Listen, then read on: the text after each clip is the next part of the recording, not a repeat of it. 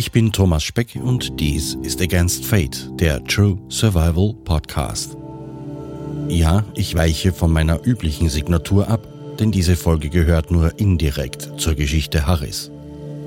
Du hörst also Folge 8 der Serie Heim ins Reich, ein Stück Kindheit von Harry Brenner. Der Abschluss. Wie schließt man an an eine solch dunkelgraue Geschichte? Ich könnte es dabei belassen, zu erzählen, was aus Harry geworden ist. Durch die vielen Zuschriften der letzten Wochen, wofür ich mich in den allermeisten Fällen bedanken will, bestärken mich darin, die abschließende Folge dieser Serie persönlicher zu gestalten. Denn mir ist wichtig, Herrn Brenners Anliegen klarer zu machen und auch, wie mich das an vielen Stellen berührt hat. Zunächst aber noch ein Abriss aus dem Leben Harrys nach den geschilderten Ereignissen.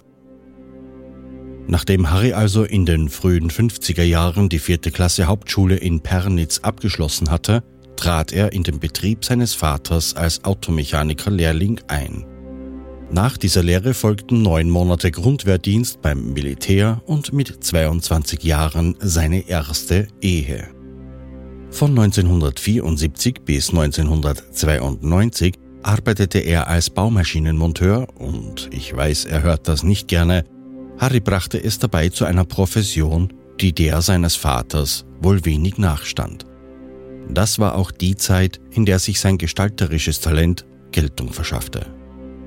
Anfänglich malte er, gab dies jedoch nach wenigen Werken auf, weil ihm, wie er sagt, das handwerkliche Können dafür fehlte. Er besann sich wieder auf die Tonfiguren seiner Kindheit und begann erneut, Kleinplastiken zu formen. Mit Ton zu arbeiten ermöglichte ihm, seinen Gefühlen freien Lauf zu lassen und es gelang ihm, damit seine Vergangenheit aufzuarbeiten. Diese Tonfiguren ließ er in Bronze gießen. Als autodidaktischer Bildhauer wurde er vom Mödlinger Kunstverein anerkannt und trat diesem 1981 bei. Das bot ihm die Möglichkeit, seine ungewöhnlichen und zum Teil, laut Herrn Brenner, hässlichen menschlichen Figuren in Ausstellungen zu präsentieren. Lange versuchte er seinen Beruf, mit dem er in ganz Österreich unterwegs war, und seine Kunst unter einen Hut zu bringen, wirkte in vielen Ausstellungen mit stattete selbst einige aus, darunter auch bei den Wiener Festwochen, Schloss Glocknitz und Budapest. Der Gedanke, von seiner Kunst leben zu wollen, reifte langsam heran. Konkrete Formen bekam dieses Vorhaben, als Harry Brenner 1987 nach dem Tod seines Vaters das 400 Jahre alte Fabrikgebäude in Piesting erbte, in dem sein Vater seine Kfz-Werkstatt und Maschinenschlosserei betrieb. Gemeinsam mit seiner dritten Frau Doris wurde das Gehöft nach jahrelangen Instandsetzungen und Umbauten zum Kulturverein Die Alte Hammerschmiede hergerichtet. Mit 50 Jahren beschloss Harry schließlich, sich nur noch der Kunst zu widmen und hing seinen Beruf endgültig an den Nagel.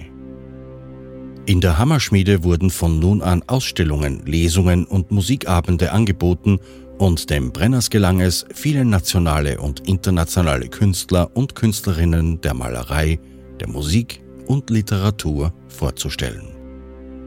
Die größten Erfolge feierte man mit Aufführungen von klassischen Musikabenden, zum Beispiel mit dem Pianisten Jörg Demus, dem Wiener Beethoven Trio und dem Hagen Quartett, welche dem Brenners große Anerkennung einbrachten. Auch als Bildhauer war das die Zeit, in der Harry für größere Auftragswerke gebucht wurde. Ein Springbrunnen in einem Privatgarten mit Reliefwand, das Kundner Denkmal vor der Biestinger Kirche, um nur zwei zu nennen. Harrys Figuren wurden vielerorts angekauft, unter anderem vom Niederösterreichischen Landesmuseum. In Österreich, Deutschland, Italien, Ungarn, Großbritannien und USA lassen sich seine Abgüsse finden. Durch die Arbeit und die Partnerschaft mit Harry fand auch Doris Brenner ihren Zugang zur Kunst. Mit verschiedenen Materialien wie Holz, Ton und Stein begann auch sie Kleinplastiken zu formen. Manche wurden auch in Bronze gegossen. Dr. Ferenc Nagy schrieb ein schönes Vorwort zu einer Broschüre, in der Harry und seine Kunst vorgestellt wurden und aus dem ich auszugsweise zitieren möchte. Als ich das erste Mal eine Skulptur Harry Brenners sah, stand er schweigend neben mir. Ein völlig neuer Kunstgenuss wurde mir zuteil. Es musste mir niemand etwas erklären. Ich habe sofort die klare Sprache des Werkes erkannt und konnte nachempfinden, was er fühlt. Harry Brenner hat seine Kunst dem Betrachter nie erklären müssen. Trotzdem haben wir ihn immer verstanden und ihm immer geglaubt.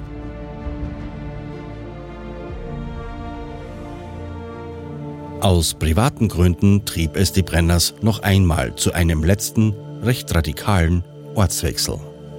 Anfangs der 2000er Jahre übersiedelten Harry und Doris Brenner nach Ungarn in ein kleines Dörfchen. Und auch hier schufen sich die beiden dank ihrer Kunst und Offenheit alsbald einen guten Namen. Gerhard Brenner, der älteste Bruder Harrys, hat viele Jahre in Mailand gelebt und kam später mit seiner Familie zurück nach Piesting, wo er schließlich 2021 verstarb. Bruder Ewald zog ins Schwabenland zurück, der Urheimat der Brenners, bevor diese vor vielen Generationen dank Katharina der Großen nach Bessarabien auszogen. Ewald wird heuer, 2023, 90 Jahre alt. Schwester Gerlinde lebte wie Gerhard in Mailand, später in Bergamo und heute in der Schweiz. Und der Schättler Gerhard ist in seine alte Heimat zurückgekehrt. Wie ich schon in der ersten Folge dieser Serie erzählte, leben Harry und Doris Brenner in ihrer Wahlheimat Ungarn inmitten eines Wundergartens voller Figuren, geschnitzten Stämmen und niedrigen Hecken, Gemüsebeeten und kleinen Ruheplätzchen, wo Mobiles aus Steinen in den Bäumen hängen und so viele Symbole und Hinweise aus Kunst und Geschichte entdeckt werden können. Hier lernte ich 2012 Harry Brenner kennen und sah Doris nach fast 30 Jahren das erste Mal wieder. Doris Brenner lernte ich schon 1986 kennen. Sie ist die Mutter meiner großen Jugendliebe und noch heute verbindet mich mit ihrer Tochter eine tiefe Freundschaft, die sich auch auf ihre wunderbare Familie ausgedehnt hat. Und dieser Garten war das Erste, was mich tief beeindruckt hat. Welch ein Platz das ist. Dank Harris und Doris Umtriebigkeit hat er sich Jahr um Jahr verändert und dennoch nie seinen, für mich mythisch schmerzhaft tiefen, Sinn verloren. Es ist ein Garten wie ein Spiegel für die Leben der beiden. Damals lernte ich Harry als einen etwas unnahbaren, aber geradlinig ehrlichen Menschen kennen. Er erinnerte mich von Beginn an an meinen Großvater Alphons, dem Vater meiner Mutter. Dieser war in russischer Gefangenschaft damals und kehrte zu Fuß von Sibirien nach Österreich zurück. Er war ein gestrenger, unglaublich willensstarker Mann. Da stand ich damals also, selbst gerade heftigst gebeutelt vom Schicksal, bei Doris und Harry und durfte diesen Garten und das Haus mitsamt den vielen künstlerischen Spuren darin bestaunen. Harris zumeist menschliche Figuren zeugen von Schmerz, innerer Zerrissenheit. Es liegt ihnen eine gewisse Hoffnungs- und Machtlosigkeit inne, ohnmächtiges Ausgeliefertsein an lenkende Mächte ist oft zentrales Thema. Diese Figuren haben tief verborgene Seiten in mir schwingen lassen. Oh nein, ich habe keinen Krieg erlebt und auf mich wurde niemals geschossen, aber die Auswirkungen, die mein Leben auf mich hatte, waren dem, was diese Bildnisse darstellten, so ähnlich. Diese verdrehten, verkorksten Leiber, der stumme Schrei, der so vielen von ihnen unhörbar entweicht, sich wie bei Prometheus wiederholend und flehend sehnsüchtig wartend auf den Befreier, der die Dämonen töten sollte. Nun, das war auch mir nicht fremd, wenn auch aus völlig anderen Gründen. Ich habe an dieser Stelle ein deutliches Danke zu sagen an Doris und Harry. Ich durfte und darf mich dort willkommen und zu Hause fühlen. Das war mir damals sehr viel wert und ich halte das heute noch hoch in Ehren. Wer weiß, wie es heute um mich bestellt wäre, gäbe es diese Familie nicht. Folgenden Abschnitt möchte ich mit einem Zitat aus einem Film beginnen. Dunkelheit. Wahrhaftige Dunkelheit ist nicht das Fehlen von Licht. Es ist die innere Überzeugung, dass das Licht nie zurückkehren wird. Aber es kehrt immer wieder zurück. Es zeigt uns Vertrautes, ein Zuhause, Familie und völlig Neues oder längst Übersehenes. Es zeigt uns neue Möglichkeiten und fordert uns heraus, danach zu streben. Es zeigt uns, dass man Hoffnung sehen kann. Man muss einfach nur aufblicken und über die Trümmer hinaus sehen. Diese Worte der Reporterin Lois Lane aus dem Film Man of Steel treffen genau ins Schwarze, will man die Mühen Harrys, etwas aus sich zu machen, beschreiben. Harry war und ist ein Macher, jemand, der eine Idee sofort in Pläne umsetzt und zur Ausführung bringt. Da er stets bestrebt war, etwas aus sich zu machen, den Trümmerhaufen seiner Vergangenheit abzustreifen und seinem Idealbild von Erfolg und Anerkennung zu entsprechen, suchte er auch nach einem Umfeld, in dem das möglich war. Stillstand, an einer Position ohne Weiterentwicklung zu verharren, ist wohl der größte Feind Harris. Er versuchte stets, seine Grenzen auszuloten und die Grenzen des für ihn Machbaren. Auch im hohen Alter liest Harry noch immer Bücher. Das Haus ist voll von Dokumentationen, Sachbüchern über Geschichte, Politik und Kunst. Nach wie vor zeichnet er an Plänen für Maschinen und Gerätschaften. Zuletzt zeigte er mir Pläne für einen hydraulischen Antrieb für Fahrräder. Zudem schreibt er immer wieder an Texten, um seine Gedanken festzuhalten.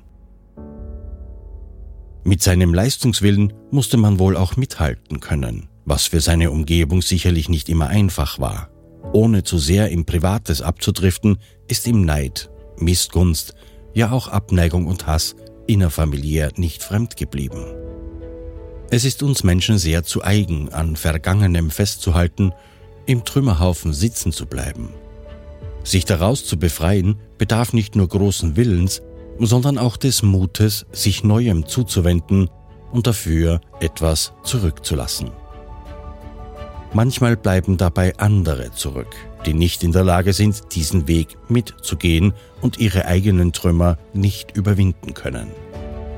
Dies ist leider immer eine Brutstätte für Zorn und Bitternis, wie das Leben von Beatrice Brenner eindringlich aufzeigte. Aber um Harry zu verstehen, genügt es nicht, ihn einfach zu kennen. Man muss sich bemühen, man muss tief schürfen und dennoch weit über den Tellerrand hinausblicken können. Ein Schlüssel dazu ist seine Kunst und ein weiterer seine Geschichte, die mit dieser Folge ihren Abschluss findet. Man muss ertragen, selbst durchschaut zu werden. Maskeraden sind Harry gegenüber nutzlos, dazu hat dieser Mann eine viel zu große Lebenserfahrung. Für mich ist dieser großartige Mensch der Beweis dafür, dass niemals der erste Eindruck zählt. Man sagt in der Psychologie, dass die ersten Lebensjahre über die Prägung entscheiden, die der Mensch im späteren Leben haben wird. Und dass es nicht leicht ist, wieder seine Prägung zu handeln oder weitergedacht, diese Prägung zu verändern. Sie ist entweder Dämon oder Sonnenschein mit allen Schattierungen, die dazwischen liegen. Welche Prägung hat Harry wohl erhalten? Keine soziale Sicherheit, kein sehr liebevolles Familienleben. In den Lagern aufgewachsen mit wechselnden Menschen und früheste Erfahrungen mit Angst und Panik. Wie würde ein heutiger Mensch sich entwickeln, wenn er unter ähnlichen Umständen leben müsste? Will man einen Menschen verstehen, der eine völlige Umkehr geschafft hat, muss man an die immense Energie denken, die es benötigt, sich selbst an den Haaren aus einem Trümmerhaufen herauszuziehen. Denn so ein Mensch braucht einen beinharten Willen, auch und vor allem gegen sich selbst, gegen seine Prägung. Und das hat Harry in seiner Lebensspanne fertiggebracht. Ich habe viel über Harry aus Erzählungen erfahren und selbst zu sehen, wie er mit den Enkelkindern von Doris spielt und diesen Kindern gegenüber ein Großvater wie aus dem Bilderbuch war und ist, lässt mich glauben, dass seine geschundene Kinderseele Heilung fand. Dass er vielleicht vieles, das in seiner Kindheit keinen Platz fand, nachgeholt hat. Ich glaube, dass Doris und die Familie, die sie in diese Ehe einbrachte, endlich jene Familie war, die ihm nicht nur ermöglichte, seine Träume zu verwirklichen, sondern auch Heilung brachte. Harry hat aktiv nach dem Licht gesucht, das unweigerlich hinter den Trümmern leuchtet. Er hat einfach gemacht, anstatt zu verharren. Er hatte den nötigen Mut und den Willen aufgebracht, einfach weiterzugehen. Das ist etwas, das ich selbst erst sehr spät erlernt habe. An seinem Beispiel sehe ich bestätigt, dass nichts fataler ist, als auf den Trümmern seines Lebens sitzen zu bleiben und darüber zu weinen. Das darf und soll seine Zeit haben. Dennoch, es ist nichts wichtiger, als weiter voranzuschreiten.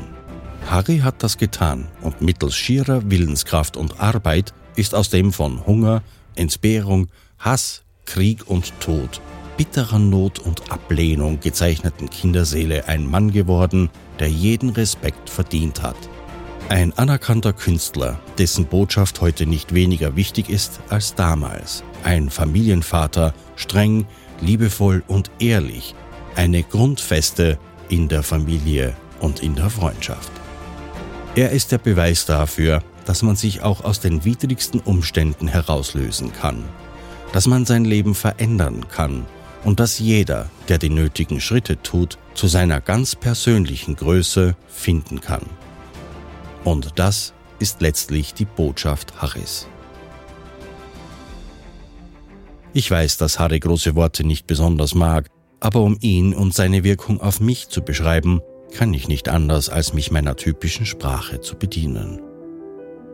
Harry begann einen Brief an seine Tante Irma in den USA zu schreiben um einen erneuten Umbruch in seinem Leben zu rechtfertigen. In diese Zeit fallen die Verbindung mit Doris und der Beginn seiner Laufbahn als freischaffender Künstler. Letztlich ist daraus ein sehr persönliches Zeitdokument und eine Serie in meinem Podcast geworden. Wie ich auch erfuhr, ist diese Serie Anlass dafür, dass Harry, bestärkt durch Doris und Familie, viele seiner Gussrohlinge hervorgeholt und erneut in Bronze gießen hat lassen. Ich möchte dir meinen Dank aussprechen. Diese Staffel ist ganz besonders bei euch allen angekommen und wurde von mehr als 10.000 Menschen angehört. Die allermeisten Zuschriften zeigen mir, dass nicht nur das Zeitgeschehen, mit dem man sich heute viel zu wenig wirklich beschäftigt, nachdenklich gemacht hat, sondern auch, dass es unzählige Menschen da draußen gibt, die noch wahrhaftig Anteil nehmen und Fragen stellen. Und das, so finde ich, ist bemerkenswert. Gerade weil die Menschheit derzeit einen gewaltigen Ruck hin zur Emotionslosigkeit macht und dieselben Fehler wiederholt, die schon seit den 30-jährigen Krieg für reichen Tod sorgten, und weil diesem Treiben noch viel zu viele schweigend zusehen, ist das bemerkenswert. Danke, euer Thomas.